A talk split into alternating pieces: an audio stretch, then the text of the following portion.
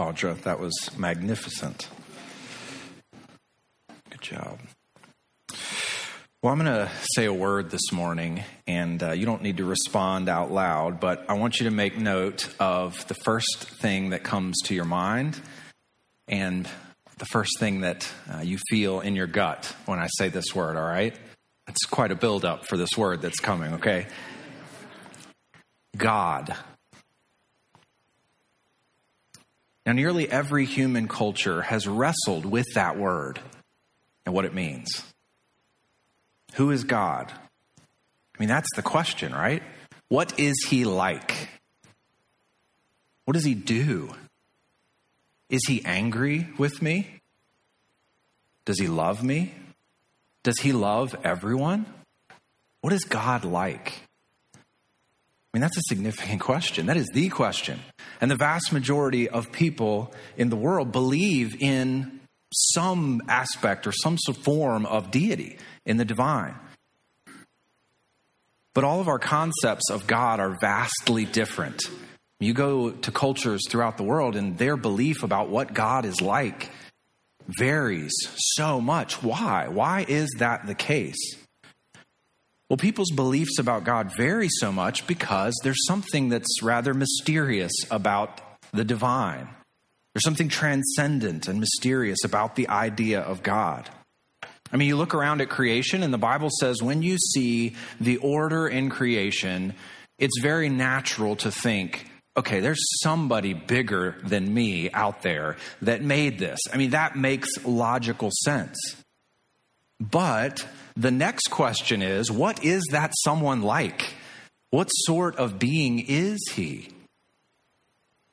And we ask those questions because we don't see him physically. And so, how do we know about him? How do we know about God? Mankind's search for understanding the divine is a little bit like what I do when I grope down the hallway in the middle of the night and stumble over toys that have been left there, and I'm trying to find the light switch. That's what it's like when you, when you try to figure out what the divine is like. And if our search for God as humanity is like one of us stumbling down the hallway in the darkness, then Christianity has some very, very good news for us.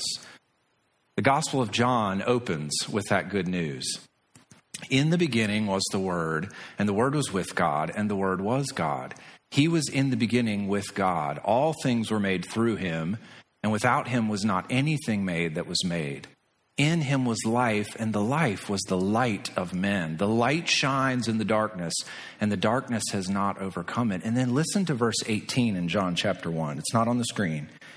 No one has ever seen God, he's mysterious. But the only God who is at the Father's side, he has made him known. And then go back to verse 14 in John 1.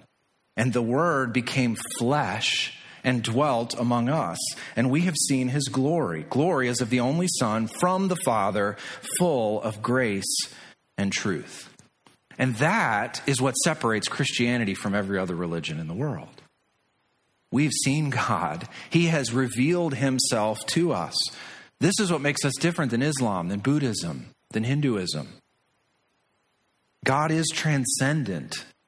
He's mysterious to some extent, and yet at the same time, we have a very real and very tangible picture of what God is like. And we see that very real and tangible picture in the person of Jesus Christ. One author said it like this I thought this was helpful. In Christ, the Word, we exchange darkness for light as we think of God. For he perfectly shows us an unsurpassably desirable God, a kind God who is against all that is wrong. I love this a God who thaws us, melts our hearts, and only when we see that will we truly love him. And so, the way to access the mystery of the divine is through God's perfect revelation in Jesus Christ. You start with Christ. And this is a good point to remind you that the whole purpose of our study of the Gospel of Mark is to know God better. It's to not walk in darkness regarding our relationship to God or who He is.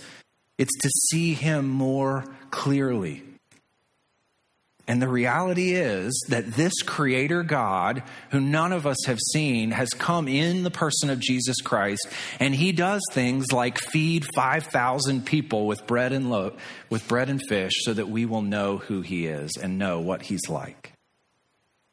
That's the drama that is unfolding in the Gospel of Mark, and we get to witness that and see that and know God better through Jesus Christ. And so that's what we're going to do again this morning. Open your Bibles to Mark chapter 6. We're going to be in the last part of this chapter, and this will be our last Sunday in Mark uh, during this year. We'll go back to Mark in the new year, but uh, we're going to do a couple of Sundays about Christmas, the incarnation, and some other things will be happening at the end of this year. But this is our last Sunday in Mark. Mark 6, verse 45 is where we're going to start. And this morning, as we think about Christ revealing God, the Trinity, who he is to us, we're going to see two actions of Jesus that increase our knowledge of God. So, two actions of Jesus, things he does in this text that increase our knowledge of God. And the first one of these is that Jesus shows. And I think you'll understand this better as we go along. So, Mark 6, verse 45. Last time we saw Jesus feed 5,000 people. Um, it's a great story in all four of the Gospels. Here in Mark, in particular, Jesus is portrayed as the one who feeds these 5,000 people as the good shepherd who provides. And remember, the whole issue was that all of these people are out in the wilderness in a desolate place, and they're there with Jesus and the disciples, and they're listening to him teach and preach and share the news of the kingdom with them. And it became late in the evening, and they didn't have any food. And so they weren't able to access it. And so Jesus does this miracle to provide for them. Now, think for a moment about the environment immediately following that miracle, right? They don't have any food. They're out in a desolate place. Jesus somehow breaks bread and fish, and everybody has food, and there's 12 baskets of food left over. And it says that everyone ate and was satisfied. They were full, okay? So, all of these people out there, this happens. What would the environment have been like right after that miracle? Well, there's some indication in the previous passage, we didn't talk about it a whole lot, but there's some indication that all of these people were following Jesus out into the wilderness because they perceived him as being some sort of a political revolutionary. And that their desire was to take him and to overthrow Roman rule under his leadership. And so you can imagine the environment, if that's even a part of the motivation, and Jesus does this miracle, the people, their imagination is running wild.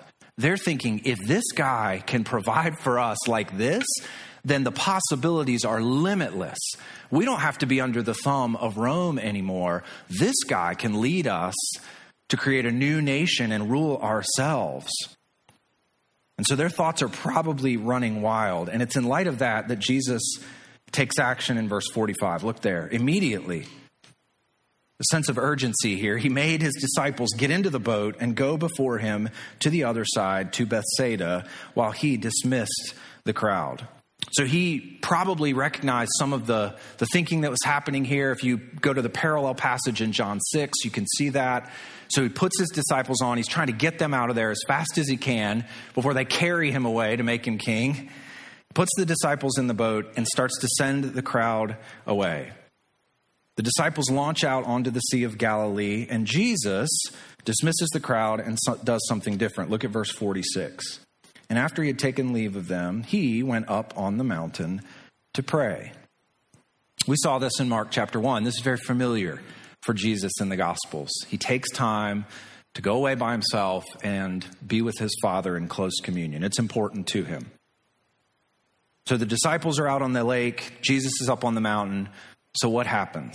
Look at verse 47. And when evening came, the boat was out on the sea, and he was alone on the land. Verse 48 And he saw that they were making headway painfully, for the wind was against them. So you have these experienced fishermen They're out on the Sea of Galilee, which they had been fishing their entire lives. They're very familiar with it. They're out late in the evening, and it really should not have taken them very long to get across the Sea of Galilee. It's not a big lake. But the wind is pushing them back, and so they're rowing on the lake and they can't make any headway at all. And so they're literally stuck out in the middle of the lake in the middle of the night. Look at what it says. This is interesting in verse 48. Remember, Jesus is up on the mountain praying on the shore. The disciples at night are in the middle of the lake. And look at verse 48. And he saw that they were making headway painfully, for the wind was against them.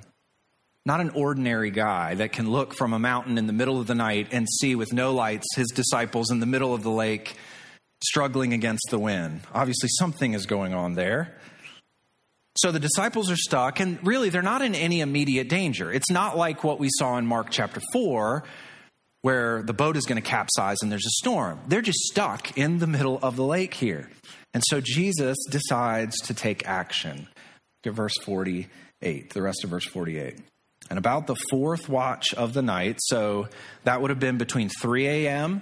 and 6 a.m., so getting close to morning time. Maybe there's a little bit of light starting to come over the horizon between 3 and 6 a.m., the fourth watch of the night, he came to them walking on the sea. They've been fighting against the wind for a while, and Jesus, even though there would have been waves with the wind stirred up, Jesus walks across the water out to them. Now, this is obviously not Jesus walking on a sandbar that was slightly submerged beneath the water and making his way out to the disciples, because some commentators will tell you that that was what was going on.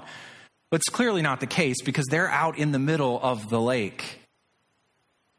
And they're very experienced on this lake, and they would have known where submerged sandbars were. So Jesus walks out on the waves and the water.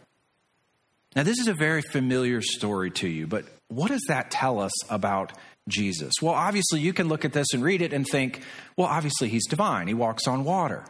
No, no human being could do that. And that is true. But if you look back into the Old Testament, there's some very clear passages that tell us about the only one who can walk on water. We've seen Jesus, or we've seen God have authority, Jesus have authority over the wind and the waves in Mark chapter 4. But here we see something different than authority. Here we see him on top of the water, walking on it as if it were dry land. And I want to show you a couple of passages that talk about this. Psalm 77.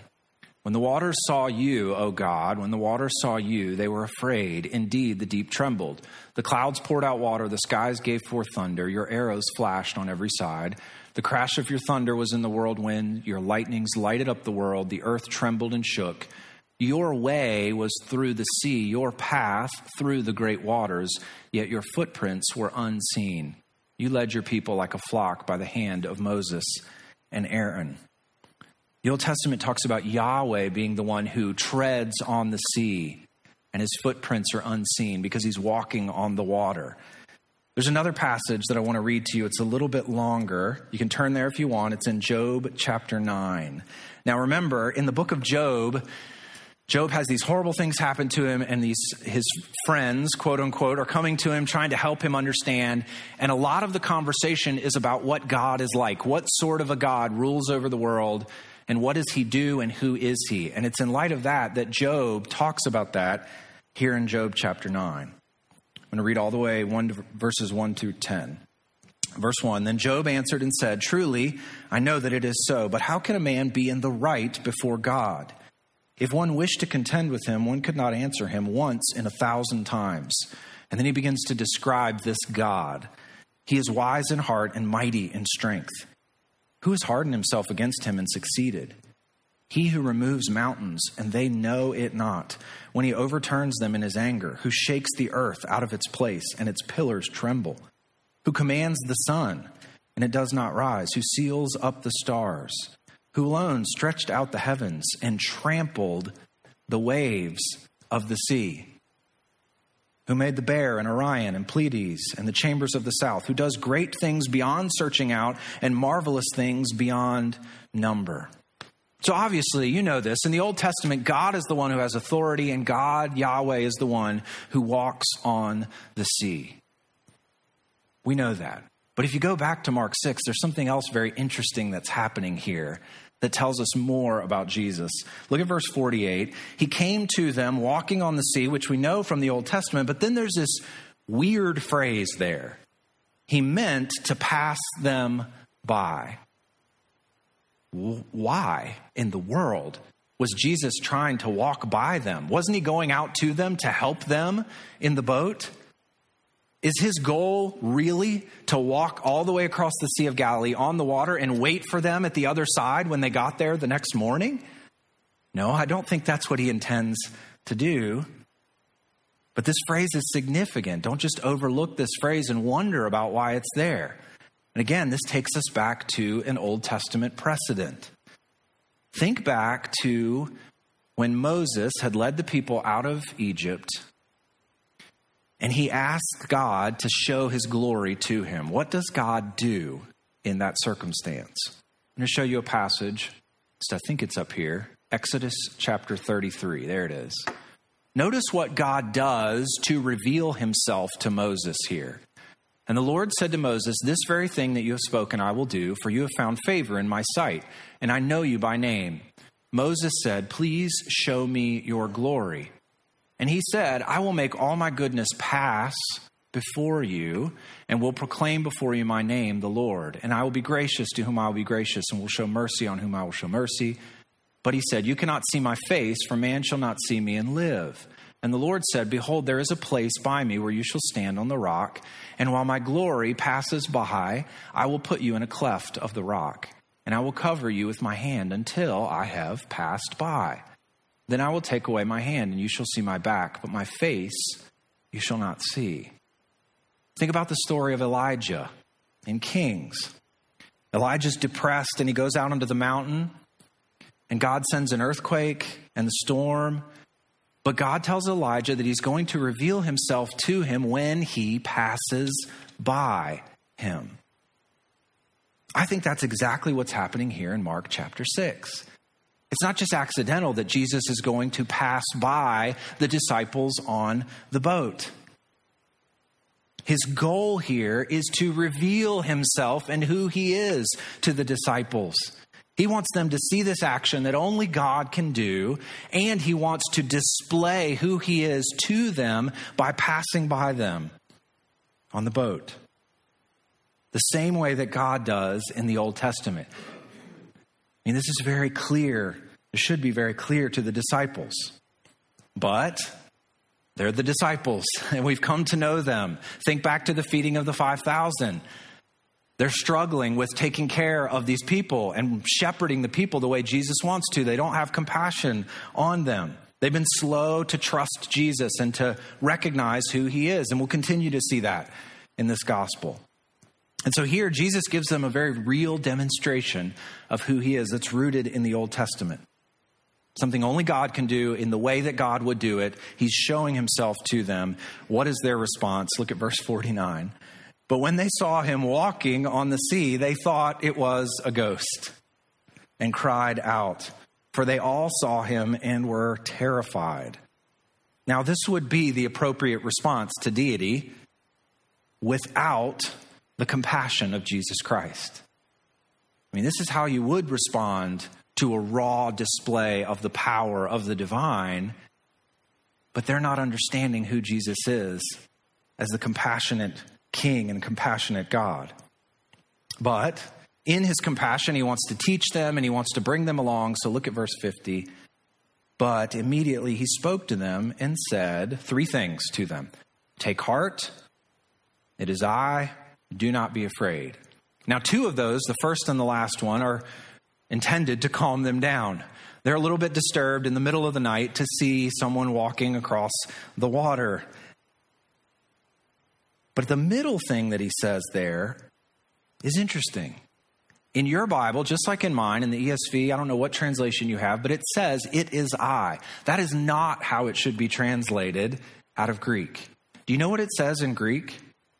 I am. Jesus didn't say, Hey, it's me. He said, I am. Now, where do we hear that phrase in the Old Testament? All the way back in Exodus chapter 3. Then Moses said to God, If I come to the people of Israel and say to them, The God of your fathers has sent me to you, and they ask me, What is his name? What shall I say to them? God said to Moses, I am who I am. And he said, Say this to the people of Israel I am has sent me to you.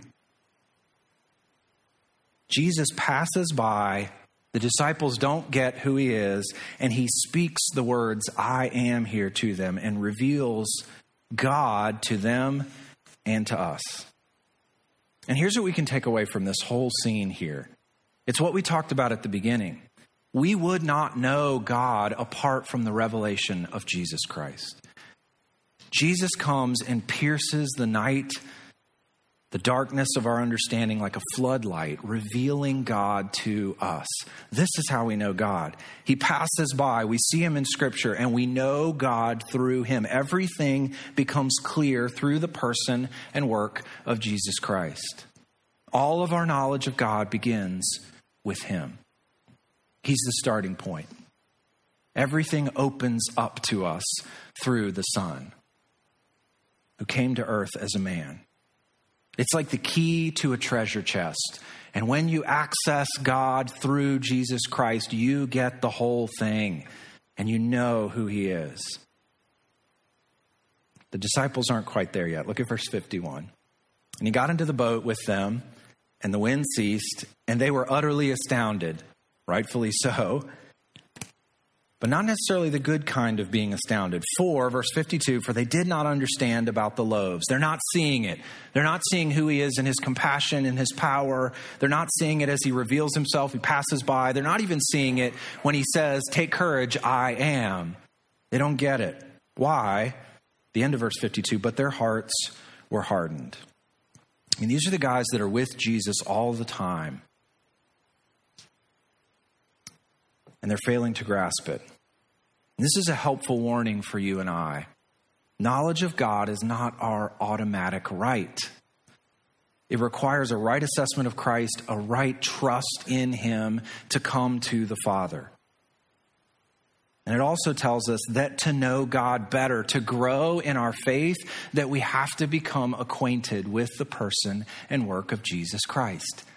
He is the path. He is the way. He's the light. He's the bread. He's all of those descriptions that give us the knowledge that we need. So Jesus shows. That's what he does. In his incarnation, in his character, he shows. He reveals to us.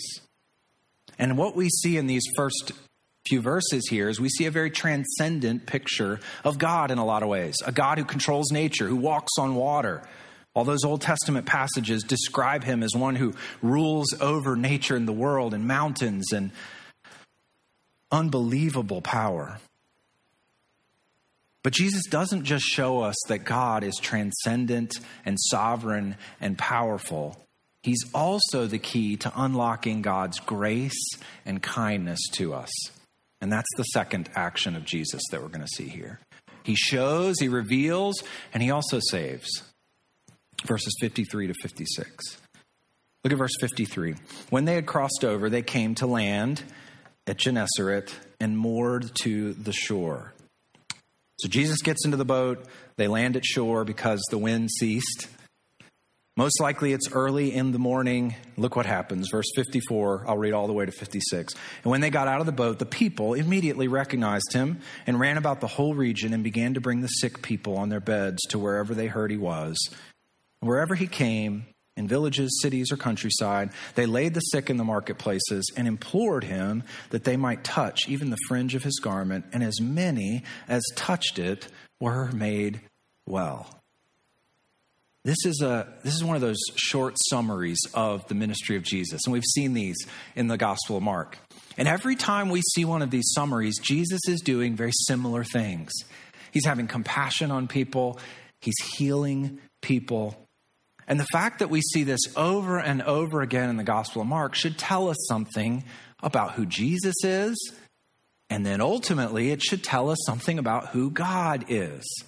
This is what God is like. He is a God who is compassionate and who desires to make us whole.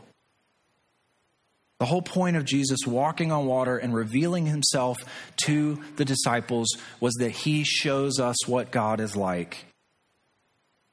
And Jesus also shows us what God is like in the middle of summaries like this. He has compassion and kindness, and he wants to bring us to wholeness.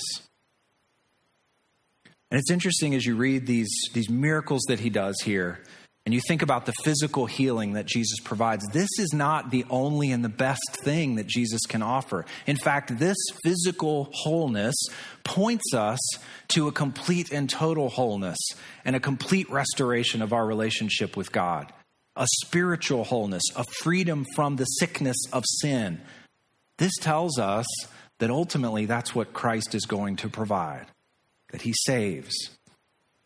One author said this, and I think it's helpful. The physical blessings of Jesus are not an end in themselves, but a fork in the road. One branch of which leads to Jesus' final saving purpose, and that's what we want to see these things as. The other to a false understanding of Jesus as simply a wonder worker.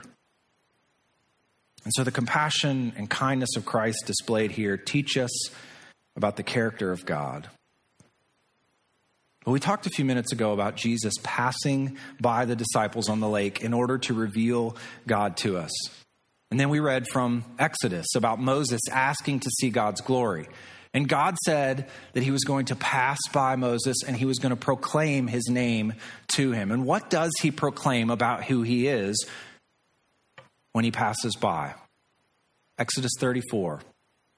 The Lord passed by before him and proclaimed, the Lord, the Lord, a God merciful and gracious, slow to anger, and abounding in steadfast love and faithfulness, keeping steadfast love for thousands, forgiving iniquity and transgression and sin. And then look at the other side of this, but who will by no means clear the guilty, visiting the iniquity of the fathers on the children and the children's children to the third and the fourth generation. When you read this passage, if, if you're thinking about it, it's almost like you have two competing character qualities here. You have a God who is compassionate and merciful, and yet at the same time, he's not going to clear the guilty. And if you think about your own life, there's none of us who are worthy of the steadfast love and compassion of God because we all fall into this second characteristic here. We are the guilty and we're deserving of Him judging our guilt and our iniquity to us and then to our children's children and our the third and the fourth generation because our iniquity is so heinous and so terrible. And there's a tension here as you see God reveal himself, isn't there? How can he be both of these things? How can he do this? And that tension is resolved through the revelation of Jesus Christ. Jesus reveals to us the compassion of God and the justice of God. And he brings both of those things. They're not at odds in the Father, but he brings both of those things together by taking the punishment that we deserved. It's only through the work of Jesus Christ that God can be both compassionate and just, and that he can forgive sinners like you and I. Romans chapter 3. Let me read you a couple of verses. For all have sinned and fall short of the glory of God. All of us fall into the second character quality here, the guilty. But, verse 24, and are justified, declared righteous by his grace as a gift through the redemption that is in Christ Jesus, whom God put forward as a propitiation, a satisfaction by his blood to be received by faith. Why did he do this? This was to show God's righteousness. Because in his divine forbearance, he had passed over former sins. It was to harmonize these two qualities. Verse 26 it was to show his righteousness at the present time so that he might be just and the justifier of the one who has faith in Jesus. He can still punish the guilty and have compassionate love and affection and declare us righteous through the work of Jesus Christ. How would we be able to grasp that apart from Christ coming? We wouldn't. He is light. He shows us the nature and the work of the Father. And so, while the world around us stumbles to make sense of the mystery of deity, even tries to understand how they relate to God, you and I have the truth. The very centerpiece of our faith is Jesus Christ. He makes sense of the world. Everything comes together. All the treasures of wisdom and knowledge are found in him. He reveals the compassion and the justice of God to us. So, what does that tell us for our lives? One of my favorite parables that Jesus tells is that short little parable about the guy who's walking through a field one day and he finds the treasure in the field. And he goes and he sells everything that he has and he takes his money and he goes as quickly as he can and he buys the field with the treasure in it because of the indescribable worth of that treasure. And it's such a simple little parable, and I love the lessons that it teaches us. Our lives should be focused on knowing Jesus Christ because he is the treasure. Everything else opens up through a relationship and through our growth and our knowledge of him. He's the centerpiece, he is the treasure. So sell everything you have and buy him. That's the lesson. Come to Him through faith and trust and go back to Him every single day and every single week and in this Christmas season and seek to know Him and learn from Him. And all the treasures of wisdom and knowledge are found in Him. Let's pray. Father, we're so thankful for Christ. We're thankful for the incarnation that we begin celebrating this week. We're thankful for the revelation of who you, as the triune God, are through the person and work of Jesus Christ. We would be lost in darkness without Jesus. He's the light of the world. And so I pray for us as we walk this week in our daily lives that we would make Christ the centerpiece, that we would come to Him for knowledge, for understanding, for illumination of everything, Lord. I pray even now as we take the Lord's Supper that our thoughts would be focused on Him and that we would know you better through this time of celebration together. We love you. In Christ's name we pray. Amen.